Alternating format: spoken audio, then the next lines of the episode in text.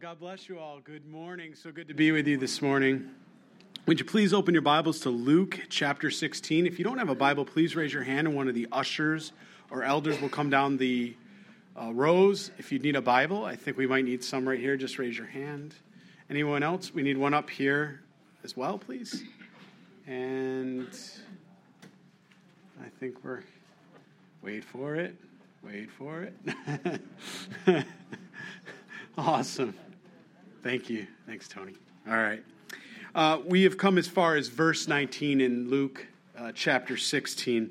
But before we, we um, dive into this wonderful feast the Lord has before us here this morning, I want to draw you back to two Sundays ago. Um, I love Bereans. You all please be Bereans.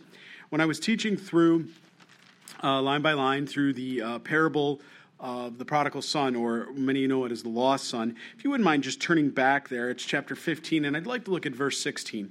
In particular, I don't know, um, I had an email, uh, a listener uh, email in, and, and uh, a listener, sorry, email in and say, hey, uh, you were mentioning the pods. I had never heard the pods uh, taught this way that it was and, I, and I'm, I'm listening to her and i'm thinking to myself i don't know what you're talking about. I actually had to go back to the teaching of the you know our app and everything. I went back to the app and i had to listen to that side.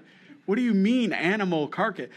And I think what I was trying to do is explain, you know, when we were in the sort of letting the video run, what it would have been like for these pig kind of slop, the pods, what, how, how disgusting it would have been for this, this, this Jewish, good Jewish boy to be able to turn around and eat of this. So I think in my mind's eye, I'm thinking like animal parts and innards and all that kind of mixed up and like yum yum kind of deal. And I, and that's kind of where I was going. And I inevitably, I, I, I turned around and I described the pods as being more uh, sort of meat like when in actuality, I want to be very cor- you know correct here, so forgive me. I, that that's not accurate. They're actually vegetable. They're more bean-like specifically. Um, it's from the karab or carob uh, tree. It's more like a husk. And I'm just pointing this out because we're Bereans. There's, you know, I'm, I'm going to blow it. There's things I'm going to get wrong. I'm going to miss. But I always want to be faithful to go back and let the flock know when I when I blow it, when I make a mistake. You know, hey, we go back, we study it. You continue to be Bereans. I'm going to be a Berean, and we're going to always be there. And that way, if there's something I get wrong, we'll come back and it'll get corrected appropriately. Amen. All right. Well, let's uh, look at our focus here now as we, we come to uh, really verses 19 and through the rest of the chapter. You might remember chapter 16 has been focused on um, what we do with our material resources uh, for eternity is the focus, right? And we spent the first half looking at what a good steward has been. So if this is your first time visiting Calvary Chapel and you've come in today, I want to be very clear. We do not talk about money all the time. I don't want you to walk in here and go, oh, great, we just walked into one of those churches where they're online and how God is bankrupt. And if we don't send a million dollars, you know, like somehow God's hand is slack.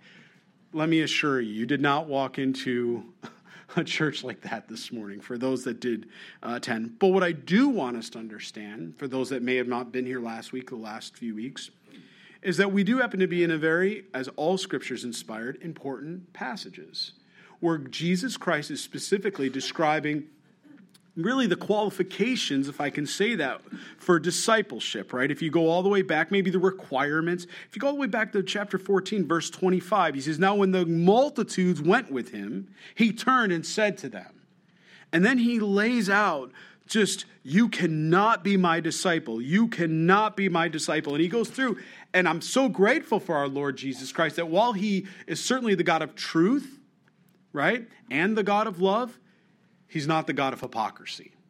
He doesn't turn around and do a bait and switch. He doesn't turn around and entice crowds and groups of people in, only to turn around and switch things up on you later on. No, we're to t- count the cost. He, he explained very clear disciples, the Greek word for disciple is a learner. We're learners if we're born again believers of Christ. And we have to understand, just like we would take an account as we're building a new building, right? We're taking an account. We know what's involved in the building project. We don't just run out and do it. There's a, an, a responsible account that has to be done. The same thing for the believer of Jesus Christ. We're to run our lives through this grid of Scripture. And that's what it looks like not to play Christian and not to play church. And so he, that has been the, the, the focus here. And I want to assure everybody here this morning that, that being a faithful steward, right, as we read about last week, um, with God's resources, it matters a lot to the Lord. It matters a lot to the Lord. We need to be kingdom focused, right? We understand that.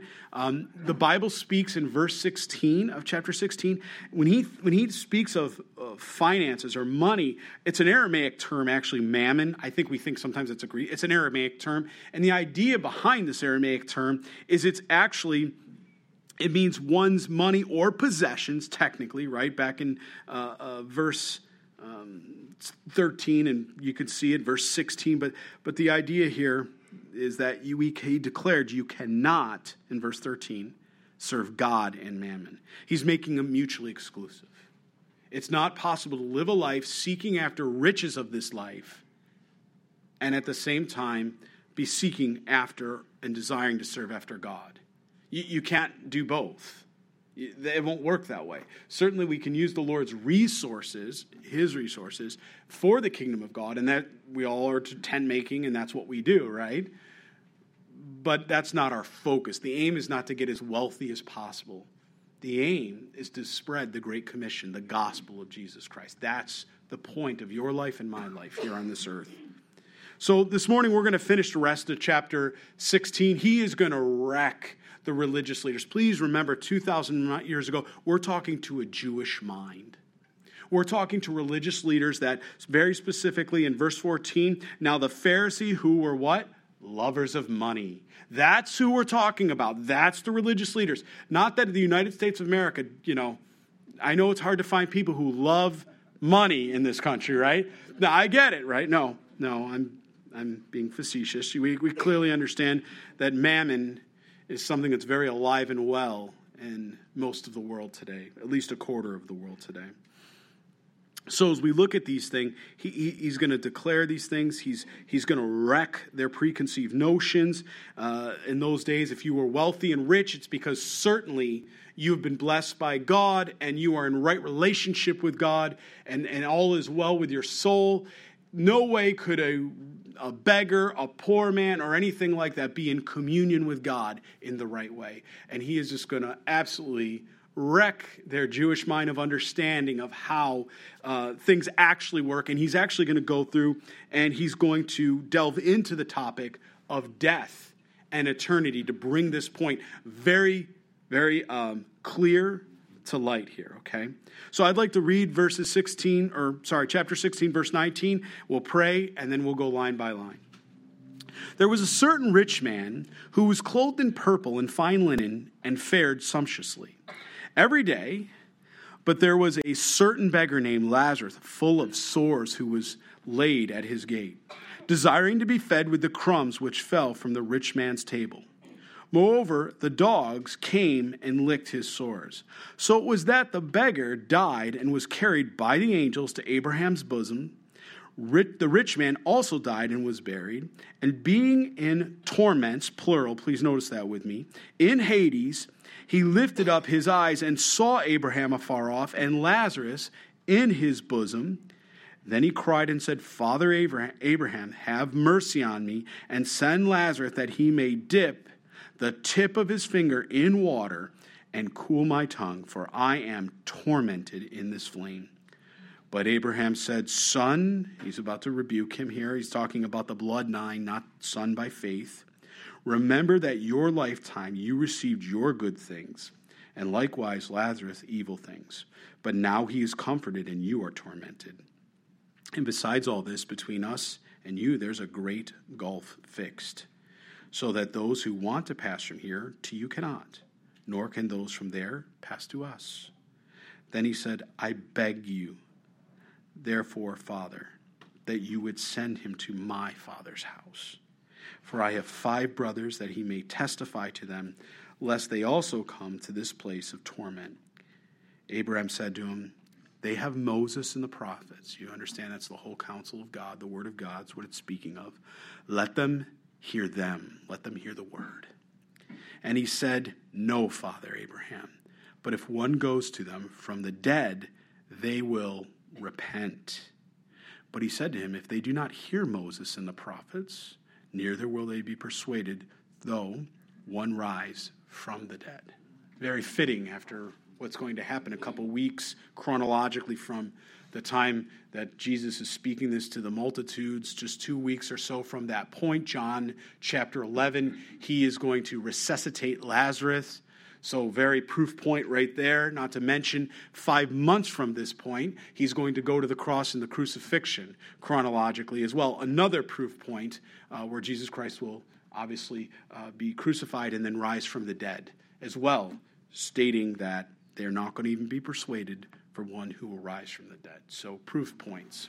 Let's bow our head, we'll pray, and we'll begin here this morning. Father, we just thank you for your holy and mighty word.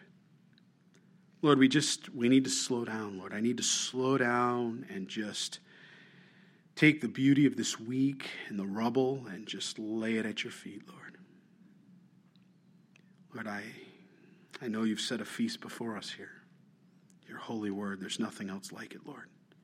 It's anointed, it's God breathed, it's live, Lord. And Lord, you've set a buffet before our very feet right now. Lord, I pray that each of us would take a chair and pull up, come in and sup with you. We'd hear what your Spirit has to say, Lord. We would understand through application through your Holy Spirit the days and the severity of the things we're reading and the days we're living in these last of the last days.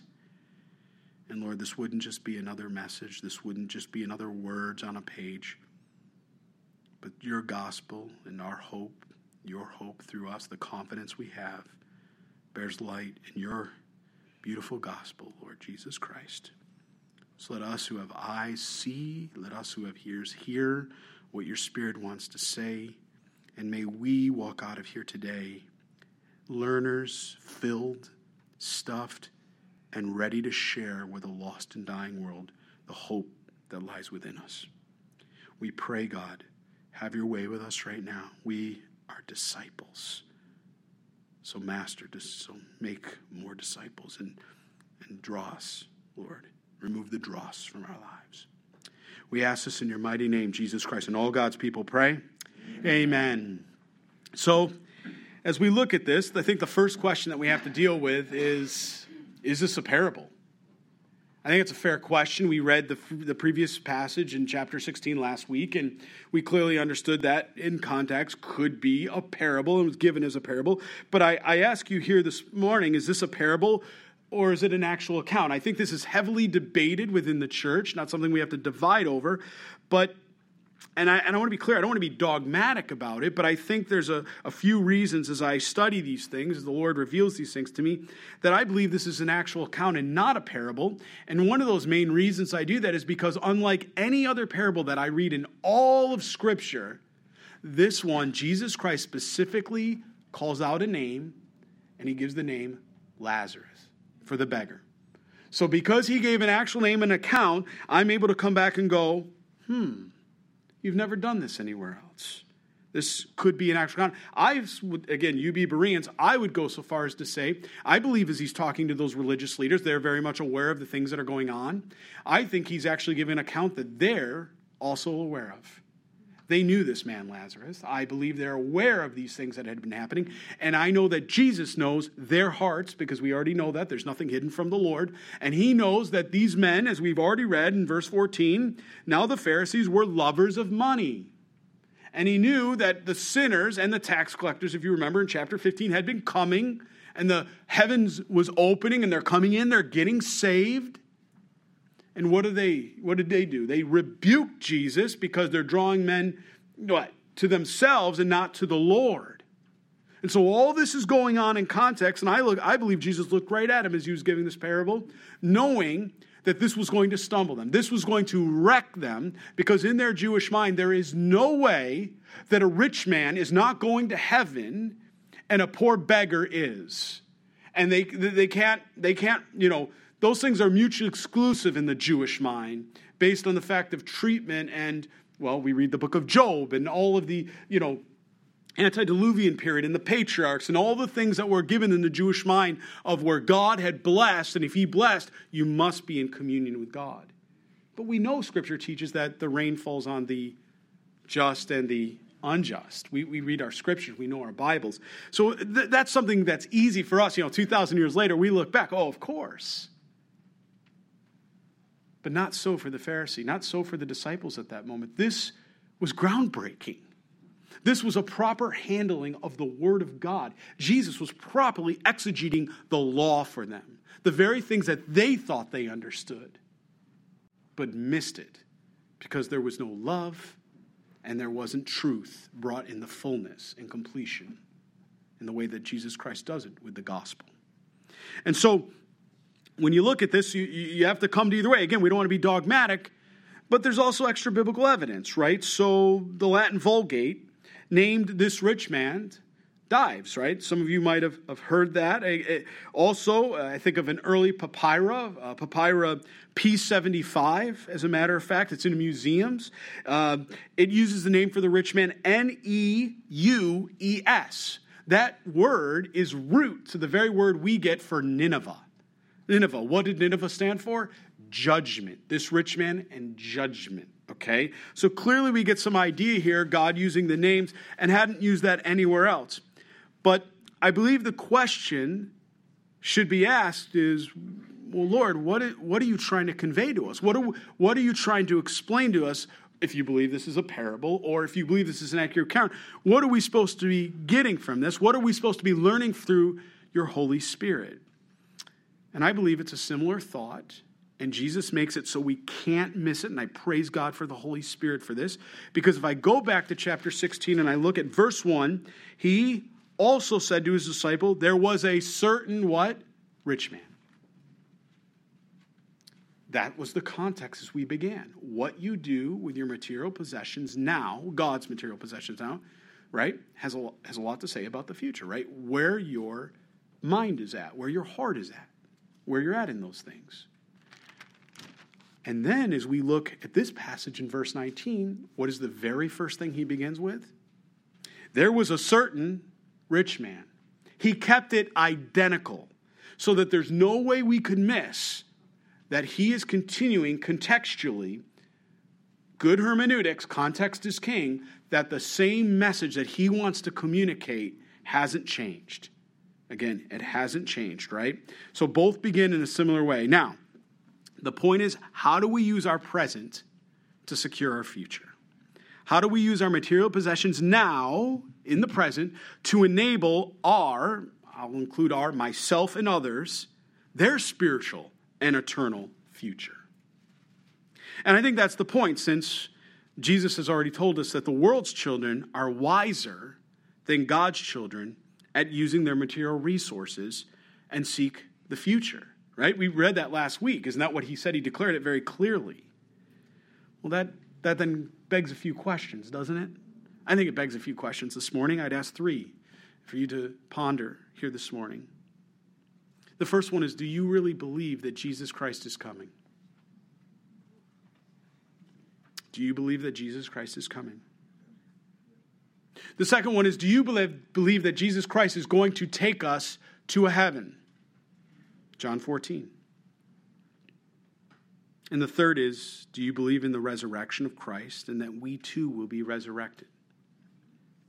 I hear a lot of yeses, and that's wonderful. Maybe there's some here that are silent that are, are questioning some of these things. Maybe they believe they're born again believers, but these things haven't been settled in their heart. I pray that the scriptures will speak mightily to you this morning in these things. You see, the reality of looking at these three questions, then even attempting to address them, brings us to the point of then what are we doing now? Because if we believe and we answered yes to all three of those, then what are we doing? How are we living? It, it begs the next question. You know, Solomon called this life a vapor. He used the term havel, havel in the Hebrew. It's a mist, it's a vapor, it's, it's something here gone within moments. I don't know about you. I've looked at, I have four beautiful children the Lord has blessed my wife, Lisa, and I with, and I can remember holding each and every one of them as babies in my hands and just, um, just the witnessing the miracle of what God can do. Nothing else like it. And um, you know, my oldest is 21 today, and I look at him, and he's taller than me now, and I, I just sometimes I, I have a hard time. You know, I, how did Lord, how did that happen? Where have I been? You know, and all you know, sometimes I try to, you know, compete with them like I used to, you know, and I was a little more, you know, the body's a little more forgiving on certain things. And, you know, we go out for sports and, you know, I, yeah, I'm still a competitive man. I can't let them get the upper edge, you know, so we're out there and they're throwing the football and I'm, you know, grabbing the, you know, or whatever's going on. And, you know, I get inside and I'm in the shower and I'm just like, oh, you know, oh, just so ginger, you know. And my friends that are in their 70s and, you know, 60s, they're like, just wait. You're just, you're just getting started. You know, later fat 50s, 40s, it's all a warm up. And I'm like, oh my. But the reality is, is life is such a vapor. It really is. You know, when we were young, we don't, I don't I, I, didn't appreciate that. I didn't understand that. But but now as I look at things, it's it's Havel. I understand why Solomon said that. It's Havel. It's, it's just, it's here and gone. So we're present for moments. And what Christ is drawing us to in this passage is the eternity that's forever. But if I'm being honest with you this morning, sometimes I, I live like it's reversed. More concerned about this life, you know, whether it's materials or coveting things or possessions, comfort, fun. Am I going to have fun today?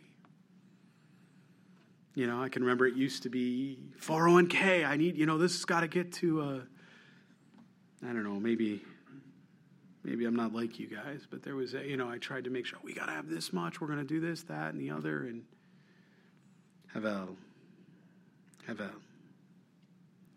I was more focused on that than the blessed hope of eternity, laying up treasures in heaven. And that's exactly what Jesus is confronting with this ideology of the rich man. It's not that there's anything wrong with having wealth. There's never been anything wrong with having wealth. The problem is, what are you doing with it? Are you consuming or are you giving? Because you can only do generally one or the other with a dollar. The dollar is an animate object, it's only powered by the hand and the heart behind it through the motives that are hopefully Christ like.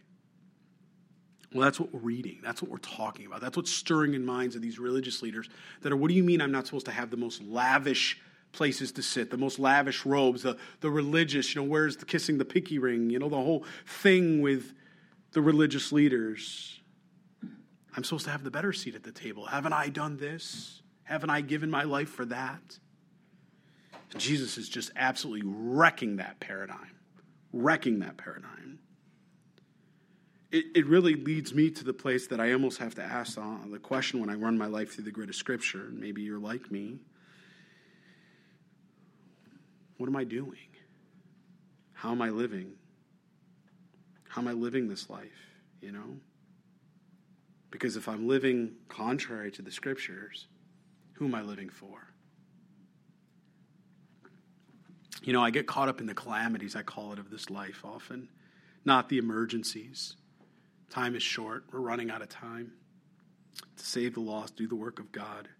And get so upset. I don't know if you're like me, you know, driving here or drive, I get cut off. Oh, that's it. You know, I don't always have to say something. I'm getting better with that. Pray for me. I just pray it's not you. That's the thing I always think about. Like, what if that's somebody in the There's Pastor Matt. Ah, you know.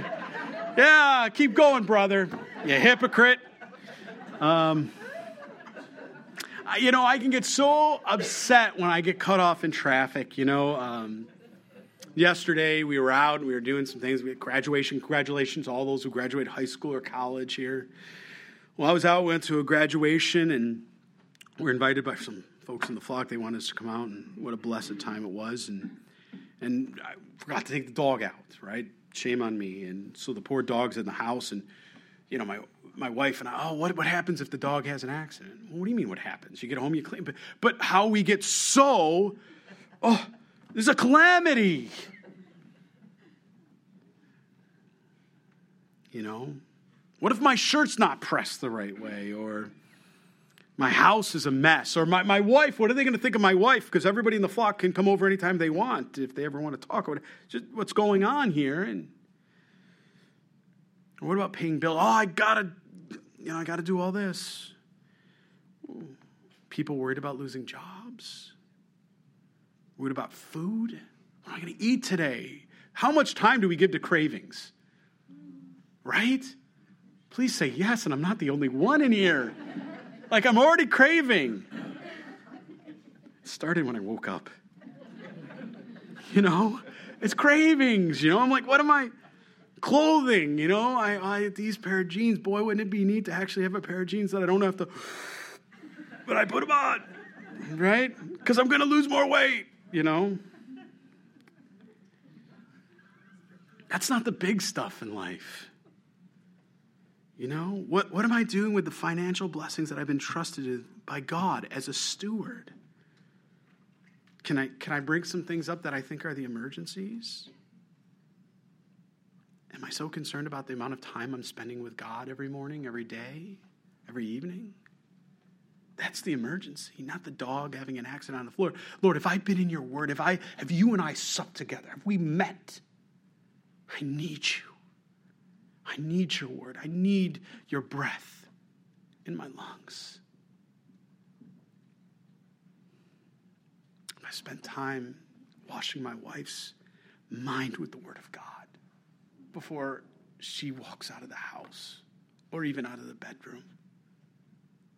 My children, before they go on and, you know, one's interning architect, one's, you know, going into an education, you know, all the things they're doing. And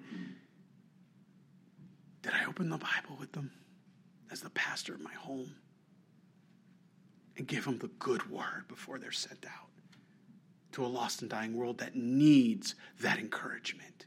because what's poured in can be poured out.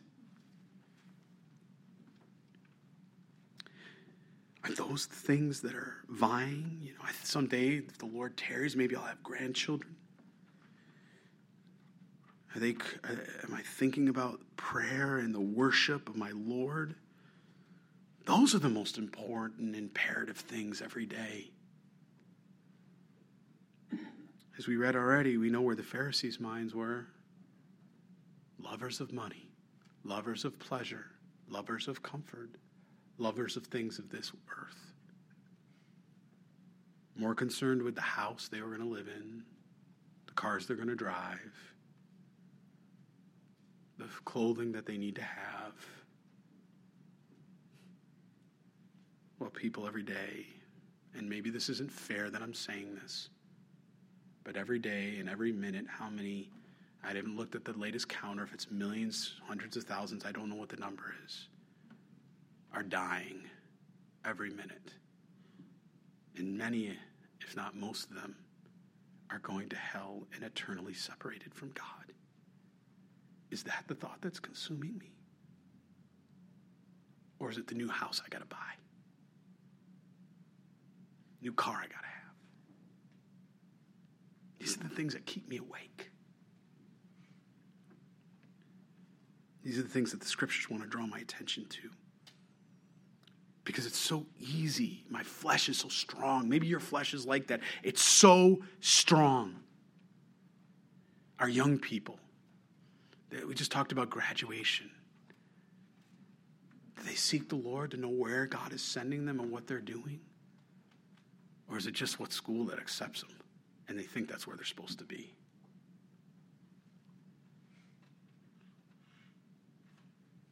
So much God wants us to see here. They were lovers of money. That's the problem. And yet, these were the men that were handling the Word of God. These were the lawgivers. These were the believers of the day that we read about in Scripture. I don't think a lot's changed in 2,000 years in the church. I know because it begins in my heart first. Look at verse 19, and we'll read here as we go line by line. There was a certain rich man who was clothed in purple and fine linen, fine linen, and fared sumptuously every day, not just some days. God makes that very clear every day. Okay. I asked uh, the audio video team if they could pull this up on the screen here. I want to show you a murex shell. This is uh, a very interesting shellfish, if I can say it that way. Shell, I guess we wouldn't call it shellfish, but shell. Many of you know of Lydia in the book of Acts. She was a seller of purple linen. She was very wealthy, but she used her resources for the ministry, for the kingdom of God. Clearly, a, good example of that. Not that, again, wealth is not the problem, the motive is the problem. Do you see this murex shell? Very, very interesting. Um, extreme wealth, extreme wealth.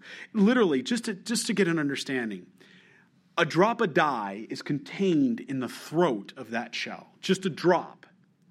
You literally have to take 250, uh, yeah, it's 250,000 um, of those, crush them, salt them, let that sit for three days as you begin to allow the decomposition process to happen. Then you would take these snails, if I could say that, and you would literally go through and allow it up to another 10 days, I believe I read, where you would boil it so that they would finally come to the point to release the purple dye. And when they would release that purple dye that was in the throat that causes such an amazing, beautiful color, it would only produce 250,000 of them a tablespoon amount worth of dye a tablespoon amount worth of dye from 250,000 because it's so small and it's right in the throat and there's no other way to get it to release this little dye. So when we talk about this man who it says he was a rich man and he was clothed in purple, the idea here is not just his outer garments, Now, he's not saying his robe. This is a man that may be full on wearing purple on, in his skibbies. I don't know. I mean, it doesn't say that inherently, but it's, it could be his, his uh, you know, inner garments or whatever you want to call it, not just his outer garments. It's a very wealthy man. That's why kings were often adorned in purple. The linen, the word we see linen there, the Greek, it's used of the finest material that could be ever be gathered on this earth. It would be mixed together with this dye to create the most exquisite coloring that could be seen. It's not like much of the purple we would see when we go to a you know a store and buy. I mean, you could even just begin to look in that, and that doesn't do it justice because that's the shell, and God's creation is gorgeous. But the linen, eh, free information, what they would have to do over those 10 days of boiling is they needed something that to, to adhere this to the linen to get it to almost like what I would call a carrier. They needed something as a carrier for the bond, for the chemical process to take place, the, the into the dye, into the. They would literally use. I, am eh, hmm, you're gonna get grossed out. Human urine. So they would take this and boil this with human urine with this dye for 10 days. The stench people would talk, it was unbelievable. And then finally, it produced this beautiful garment that still had a little stench with it ammonia. They wanted the ammonia, right? Uh, for a number of days afterwards, uh, repeated washing, but then as you would wash it, you would slowly also the dye. But th- this is what he's drawing our attention to, right? Just, just how gorgeous it, it, it was. But there was a certain beggar named Lazarus, right? Um, you know, we read about this man. Uh, it's very interesting. Um, his name means God is my help. God is my help is what his name means. Um, but all from all those onlooking at this moment, from the Jewish mind, they'd be saying, "Oh, you need God's help, all right." As you stand outside here and you sit outside here, this man was full of sores. The idea here is ulcers bleeding open wounds. And he lay, who laid at his gate. The idea in the Greek here, this word for gate, isn't, you know, I think of a picket fence, you think of a gate, right? Or maybe a fence to, oh no, this is an enormous gate, like something you would really behold, and you would just stare at the gate and say, wow, that's an impressive gate. You know what I mean? And he desired to be fed with the crumbs which fell from the rich man's table. That's similar to the account that remember the woman she she was like the puppies it was says uh, where she was literally just waiting for a morsel of food and Jesus and I come for the Jews first then the Gentile and she but but even the dogs even the puppies deserve just a little something and so we see that same idea same word here this this this, this begging that's going on and the only thing that could comfort this man in the whole earth no, no one else there's no one else, nothing else. We read of no one that could comfort this man from these ulcers, these boils, these sores like that, except for a live animal, you know, this wild animal. Here we read of it as a dog. For you cat lovers, I just want to call that out. It is man's friend. I'm just saying. It doesn't say the cats came and licked the wound. If you've had a dog, you know the dogs come up and lick those wounds, don't they? Have you ever had a sore? The dog does. You don't have to tell like the dog. The dog just does it. They come up and lick. I don't. I don't. I don't know what that's about. But that's the only comfort that this man had on this entire earth was a dog coming up to try to lick his wounds. There was nothing else. There was no other comfort for this man. He was malnutritioned. He's begging. Just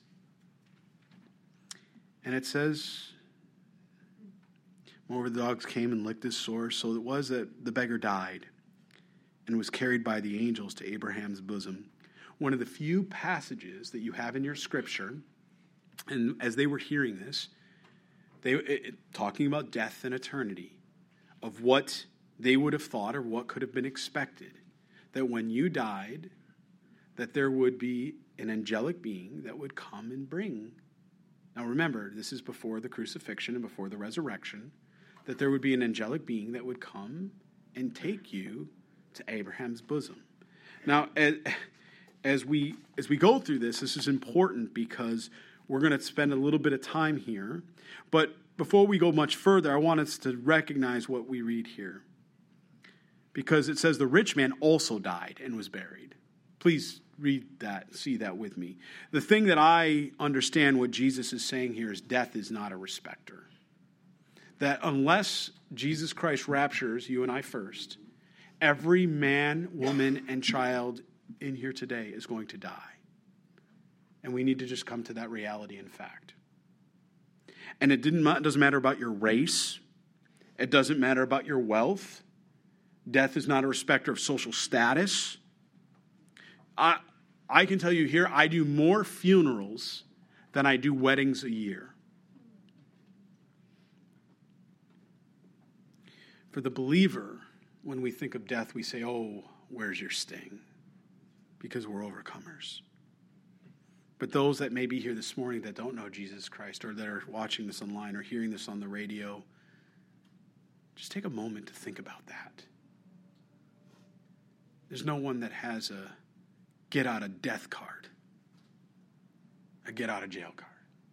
Everyone's going to die apart from the rapture if he should rapture us first.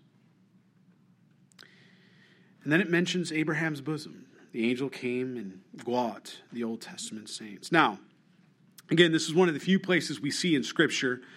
Uh, we don't find any other way to heaven there's no other way to heaven uh, than, than this. We see this here, okay? And we're told that really that's through Jesus Christ, not through an angel. It's through Jesus Christ. Now, I've been with people when they die, and it just reminds me of what I read in John 14. Most of the part, it's a very peaceful process for the born again believer. Sometimes there's pain and different, but I've been there when people have said, Jesus, as though they're seeing Jesus or at that very moment before they go to be with the Lord. And it's the most beautiful thing because I discern and sense his presence right in that room with them. And they're calling out and crying out to Jesus, and I know it and I feel it. And I don't doubt it for one second. It's a beautiful privilege to be there for that. Jesus is there. Turn, hold your finger here. Please turn your Bibles to John 14. I just thought about that. We should look at that. Where our hope, our confidence comes. Because it's not an angel that I look for. When I die, I'm not looking for an angel. I'm looking for Jesus Christ. And the reason for that is because Jesus told me so. In John chapter 14, verse 1, Jesus says, Let not your heart be troubled. You believe in God, believe also in me. In my Father's house are many mansions, many rooms. If it were not so, I would not have told you, or I would have told you. I go to prepare a place for you. And if I go to prepare a place for you, I will come again and receive you to myself. I believe that with all my heart. I know that to be true. I've, I've all but witnessed it. I may not be able to see the spiritual, you know, that way and see Jesus standing before that person, but I, I know what's happening in the spiritual realm. I was very privileged when my mother went to be with the Lord, and some of you have heard that account and story. When my mother was passing, it was that very moment. My wife knew, my wife discerned it she said, I, I uh, my mother was from Rochester, New York, and we still had stuff as we were moving back and forth. As we were caring for her, she was on hospice, and I praise God for hospice and those that uh, nurses that work in the field of that. And as I was there caring for mom, and Lee was caring for mom, um, we wanted to get the rest of her stuff down here, and so we had rented one of those U-Hauls to, to drive up to Rochester. It's only about a five five hour drive um, and so we had it sitting out front, and I was getting ready to go in. And, and I remember that morning when I woke up, Lee grabbed my hand and she says, Honey, no. And my wife isn't like that. If you know Lisa, she's not. She doesn't. She's she's not like that. She she turned to me. She says, "No, not no. It's not time." I said, but Lee, you know, we got to get the bed. We got all we have this other stuff. I, I want her to at least be as comfortable as possible for her last days.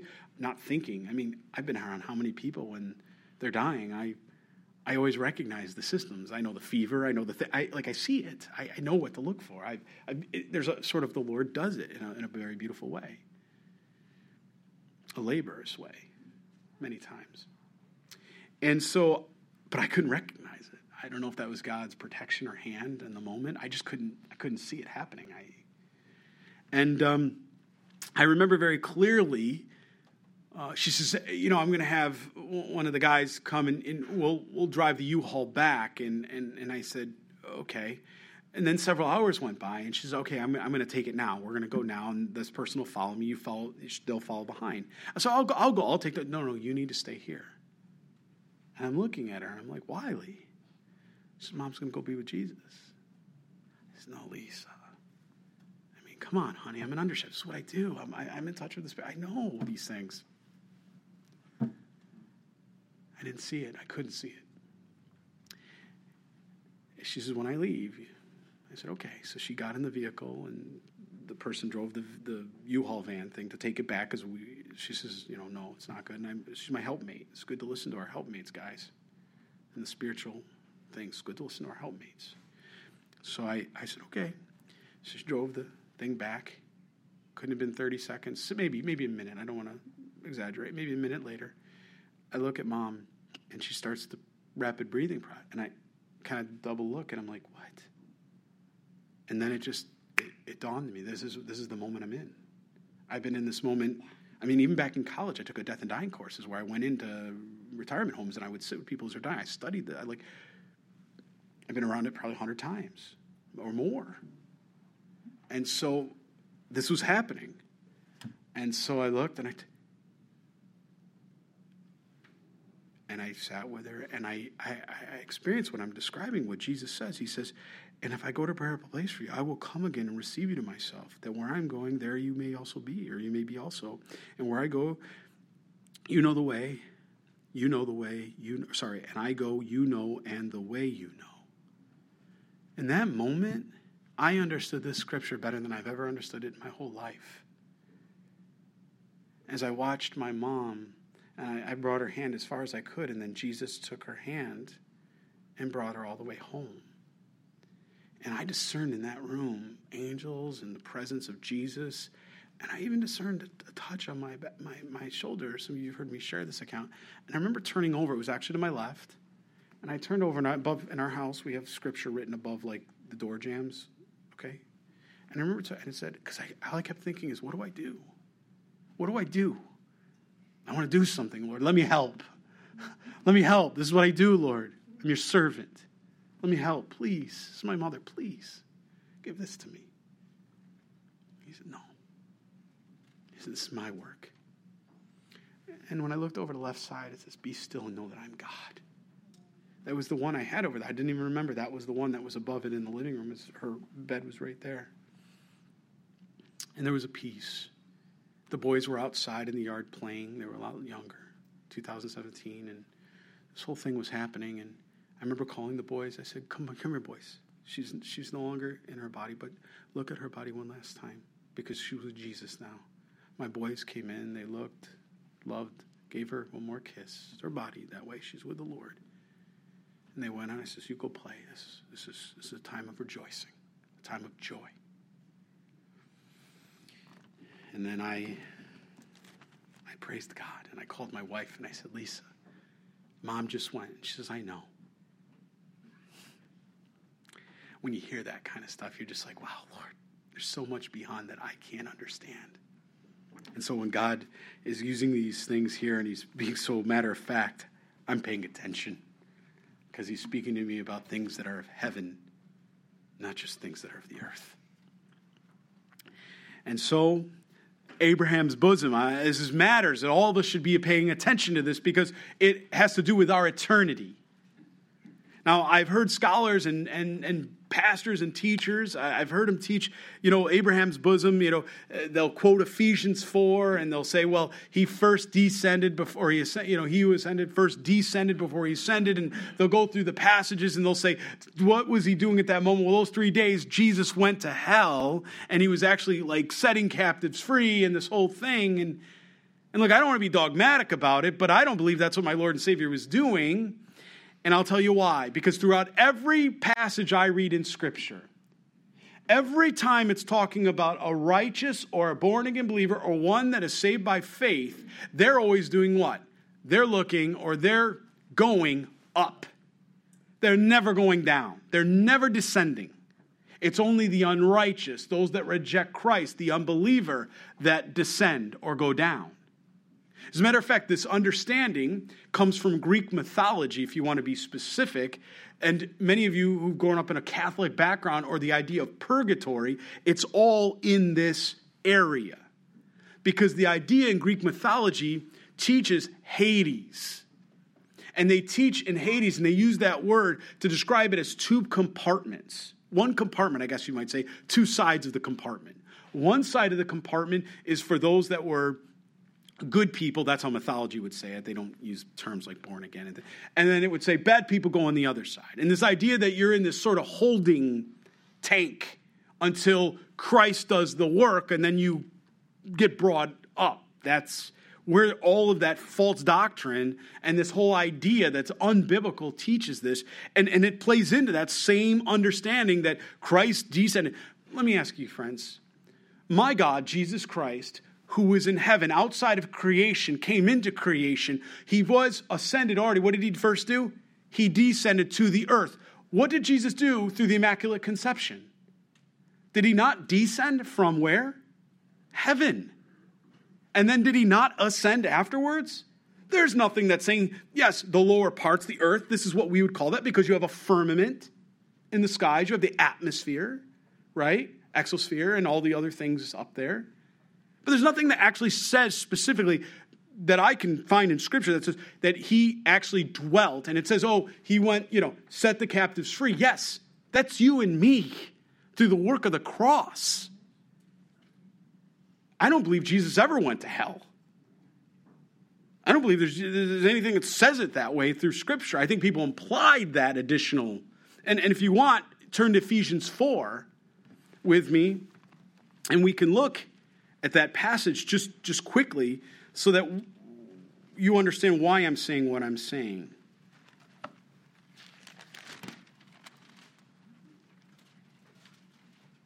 Look right down at verse 7 in chapter 4.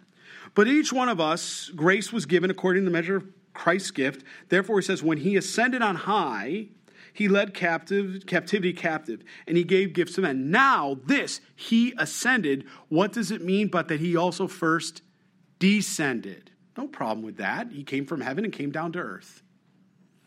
Into the lower parts of the earth. This is the lower parts of the earth. Because remember, when you think of the earth, you have an atmosphere, you have an exosphere, you have a firmament, as it describes in Genesis. He also descended and is also the one who what? Ascended, correct, because he did afterwards through the what? Ascension and back into heaven, standing or seated at the right hand of the Father. Far above what? All the heavens. Remember, Paul talks about a first, a second, third heaven. He's, again, the first heaven's what? The, you might say sky, second heaven's the firmament, what we think of as the space or the atmosphere and exosphere. And the third heaven is actually the place, what we would refer to as paradise in heaven. The, the true paradise that we would call it. That's the third heaven that the Bible describes, or Paul, if you read his writing, describes that in his letters. That he might fulfill all things. Absolutely. What was he fulfilling? That he's the resurrected Christ, reigning and, and going into heaven and doing what? Because we still have a great accuser, don't we? or so he calls himself great, a liar, the devil, trying to take down the brethren and the cistern, if I can say it that way, right? So you're going to correct my grammar too, probably. But that's okay. My brothers and sisters, right? The believers. And he's doing what? When, when they're being judged for the sin, uh, he's saying, And my blood has washed them, and he's been cleansed by the blood of the Lamb. Forgiven, redeemed, justified. Nothing more. You have nothing on him. That's what's happening all the time, right? Satan's not kicked out of heaven yet. You, you understand that, right? You, you know Revelation. That doesn't happen until later. He's not kicked out of heaven, he still goes to and fro. So I, I say that because I, I, want us to understand what the Bible's teaching on this. He says in John 14, I will come again and receive you to myself. So it's not that I look to the angels as though he was saying this, which would have been accurate. Obviously, the Lord wrote it because he was there presently with, with them at that moment as he's saying this. But after the crucifixion and the resurrection and then the ascension, he now comes for every believer, you and I. And he is the first person when our eyes close on this earth and they open again for the believer. He is the first person I believe you see because of John 14. Arms wide open and running into a full embrace of love like you've never ever experienced in your whole life. That's, that's what we, that's our inheritance. It's beautiful, isn't it? The point here is the rich man, who at that time surely thought he was going to heaven, where does he go? To hell, to Hades. But the beggar, Lazarus, who all that would have heard Jesus speaking at this time when it was originally written to the Jewish mind, would have thought, there is no way. This guy's got secret sin. That's why he's struggling. That's why. And where does he go? Abraham's bosom, heaven. It's not the same as Hades and hell. And that's sort of what I'm. Uh, the other thing I want you to catch here, please, hopefully all of us, whether you believe this is a parable or an actual account, either way, are both resurrected? Both are resurrected, aren't they? And both have a conscience, don't they? Both are very aware of where they are and what's going on. They didn't lose any ability to think or process information. No, as, as we're going to read here in a moment, no. We read in verse 23 here as we go on, he says that the beggar died and was carried and, and by the angels to Abraham. So the rich man also died and was buried, and being in torments, plural.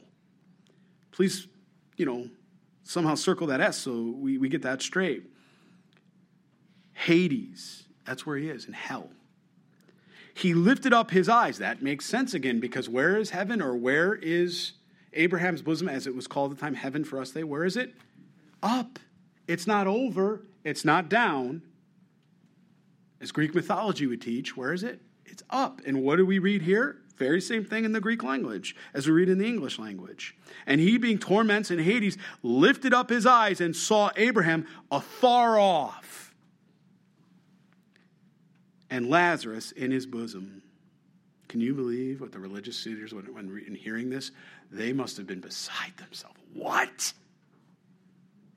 How could this be? Eyes looking up, seeing Abraham.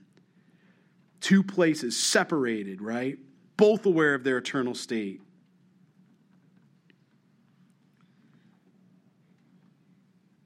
The one that was stricken in this life is now comforted in the next and the one in this light who saw all the li- you know the lavish and the living lavishly was living in torment, hell, plural, torments. The rich man, fully aware of his suffering, tormented, as we're going to read, in flame. This idea is intense pain, anguish, and distress. That's what, that's what happens to the unbeliever, to those that reject Jesus Christ. It's, the Bible describes it even as a gnashing of teeth.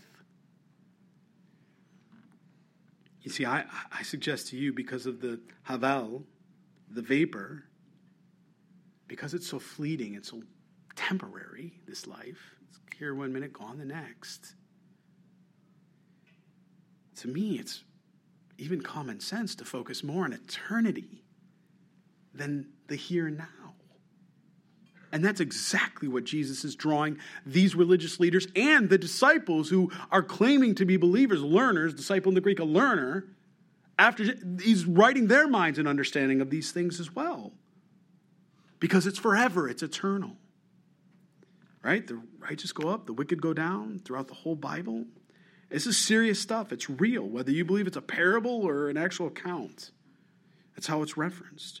Do you realize that Hades in Scripture, just if you take some notes, just it's used 11 times in the New Testament Scripture. 11 times. Eight of those times it comes directly out of the mouth of Jesus Christ himself, as it's captured by the inspiration of the Holy Spirit. Out of 11 times, Hades, hell. Okay? Gehenna, another term different than Hades. Gehenna, we read about in Revelation chapter 20, verse 14. It describes the lake of fire, the very place that one day the dead and Hades will cough up, and then the books will be open, and then they will be cast, those unbelievers, forever into the lake of fire. The devil as well, and the Antichrist and the false witness. It's used 12 times in the New Testament scriptures. 11 times from the mouth of Jesus. I just think that's important here. The bottomless pit, abuas os in the Greek, or if you prefer, abuso, as some people like to say. It's used nine times, eight times out of the mouth of Jesus Christ. It's a place where fallen angels and demons uh, would go. Apparently, they didn't like it because we read in Luke chapter 8, remember that in verse 31, when they, he was going to go to the abyss, when Jesus was casting the demon out. He says, No, no, I'd rather go into the what? He thought it would be better. He wanted to go into the swine.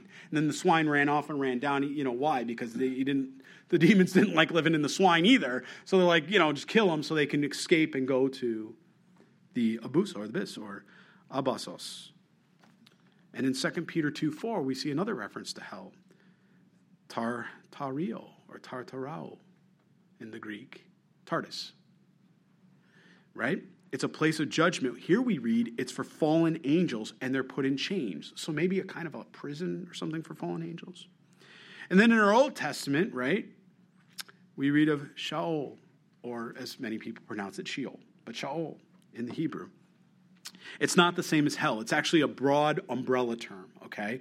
And it can be grave, it can be hell, it can be a pit, it can be the underworld. Uh, scripture in the Old Testament uses it for the righteous and the unrighteous when it's talking of the grave or David. Uh, you know, where will you find me when I'm in the you know grave? He's talking about Sheol in the grave. I, you're always there, right? It, it doesn't matter, right? Or or the you know the wicked, right? The same way it can be used for the grave, but it can also be used as a place of torment but it's definitely not Gehenna that we read about in the Greek in Revelation. The point is, if you just look at those three examples, right, that I just gave a minute ago Hades, Gehenna, and then um, right, or Tardis if you prefer, uh, if you just count those up, that's 32 times. 32 times that we read about hell, or a lake of fire if you prefer. And 27 of the 32 it's directly out of the mouth of Jesus Christ. We're told eight more times about the eternal state of those separated from God, about hell, than we're told about the eternal state of believers. You know why? Because Jesus knew how important it is. That we in this present life must make a decision that has eternal consequences. Romans chapter 10, verse 7 makes it very clear. Very clear. Confess with your mouth that Jesus is Lord and believe in your heart he rose from the dead and you will what? be saved. You will be living eternal with Jesus Christ. And my prayer is that if you're here this morning, you don't know Jesus, you pray that prayer. Or if you're hearing this online, pray that prayer. Or if you're in your car, and you're hearing this on the radio, call the church. We want to get you a Bible. We love you. We want to help you in your, in your walk with Christ, discipleship. You see, the point is the stakes are high. The stakes are high here. What you believe in the present now has a direct relationship to where and whom and we'll spend eternity with, okay? And that's, by the way, for the rich and poor alike, okay? Rich man, rich men don't trust in your wealth. That's not your security. Use it for Christ. Use it for the kingdom of God. That's what he's describing to us in chapter 16. To the poor, don't trust in your lack as though somehow you're going to receive a reward because you were a good person and you lacked much, but didn't know Jesus Christ either. No, it, put the kingdom of God first. And as we continue read here, look, let's finish this passage up here this morning. He says, Then he cried and said, Father Abraham, have mercy on me. The very thing he's asking is the very thing you cannot receive in hell. There is no more mercy. There is none. It's absent. It has to be. Because the choice that this rich man made in this life, there's not a do over, there's not a second chance. He's looking for mercy, and the answer is no. And send Lazarus that he may, he still thinks he's in control, this rich man. Do you catching this? Hey, send uh, the servant over there, you know, in heaven, you know, have him come on over here. I, I could use some water. Do you get the idea? He says just he wants a just a drip of water. Have you ever been so parched that your tongue sticks to the roof of your mouth or you literally can't breathe, you know? I mean, that's what we're talking about here. And you just want to tip just a drip of water. But imagine that for eternity. He says, Have him dip at the tip of his finger in water and cool my tongue. He says, I'm tormented in this flame. But Abraham said, Son, again, this is a rebuke he's going to get. This is not a blood, this, excuse me, this is a bloodline, like son, like son of Abraham, right? Speaking of Judaism, he's the father of, of the Jews. That's what he's saying when he says son. This is not, not in regards to a believer or in regards to by faith, son. Remember that your lifetime you received good things you were given your reward. You wanted that. That's what you wanted. I gave you over to your own will. And likewise, Lazarus, evil things. You never even helped Laz. With all your wealth, with all your, you thought that was for you and you lived lavishly. You crushed 250,000 shells so you could have the most beautiful purple arrayed garments and documents and your house looks great and all these other things in the. And yet there are people dying and going to hell and you're not, this rich man wasn't, he's right at the gates and he's not even feeding him. It's right before him. God allowed this man to be placed right before the rich man. Lazarus was put there, and he was indifferent to it. He says, Evil is what you did. But now he's comforted, and you're tormented. The Jewish mind was, oh my. The, the religious leader, oh my.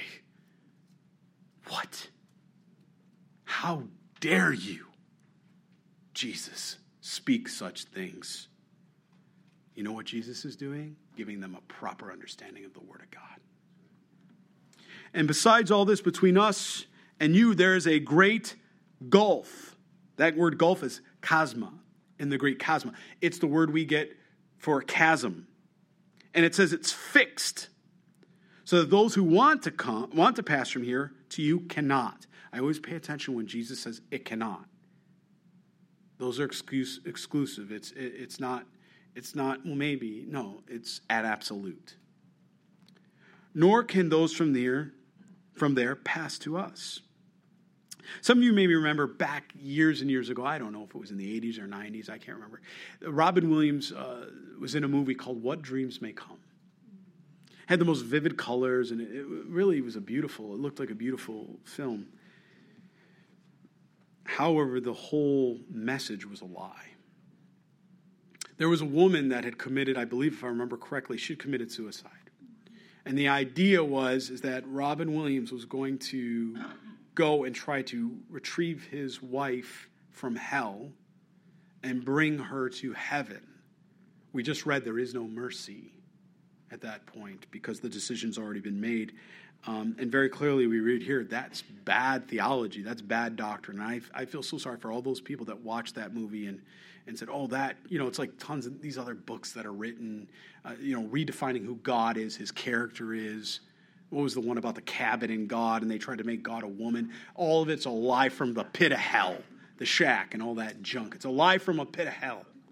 And it's just wrecked people because they don't read the Bible. So, and, and I'm not saying that, please, if, you, if you're one of those people that, have, please, I want to bring you out from, the Lord wants to bring you from that to His Word, to the doctrine of God. He wants to give you a hope that doesn't fade. Then he said, I beg you, and um, eroteo, er, sorry, eroteo, eroteo in the Greek, that word, it, some have taken it to mean pray in the King James, but it actually, it's, it's more accurately translated in the New King James. It means beg, it means plead. He's trying to beg and plead. You therefore, Father, that you would send him to my father's house. Please recognize he's fully conscious, conscious and aware of all things that are going on. There's no annihilationism. There's no uh, you know sleep that way, soul sleep, and all that. Again, lies from the pit of hell. He's fully aware of his torment. I, have often said when I've counseled people that were considering um, suicide, I look at them and I, you're not going to do it. What do you mean? I'm like, I have every right. And no, you, no, you're not. You're not. You're blood bought. Just throw that away. If you're a believer in Christ, it's not your decision. And they just look at me. You know, what do you mean? I'm, I'm telling you what I mean. You don't have that option. The problem is not your body. You escaping your body solves nothing. It's a spiritual problem. Just as this rich man is tormented there, this is forever. He's tormented forever. This is he did, even if somebody takes their life by suicide, they're not escaping anything. They're going into an eternal torment forever, which is why my heart is so burdened for those that are even contemplating that, because I bring the passage. That's a lie again from the devil. That's not. There's nothing. You're not escaping anything. It's not going to get better, easier, or anything like that. He says, "For I have five brothers that that he may testify to them, lest they also come to this place." of torment. He's well aware of it, unless they come to hell. Abraham said to him, said to him, They have Moses. They have the word of God. They have Moses and the prophets. Let them hear them. It's powerful and necessary. And he said, Look at this. This man, he's the, this rich man, he's arguing with Abraham. No, Father, Abraham. But if one goes to them from the dead, they will, please circle this in your Bible, so important. There is no misunderstanding here. Repent.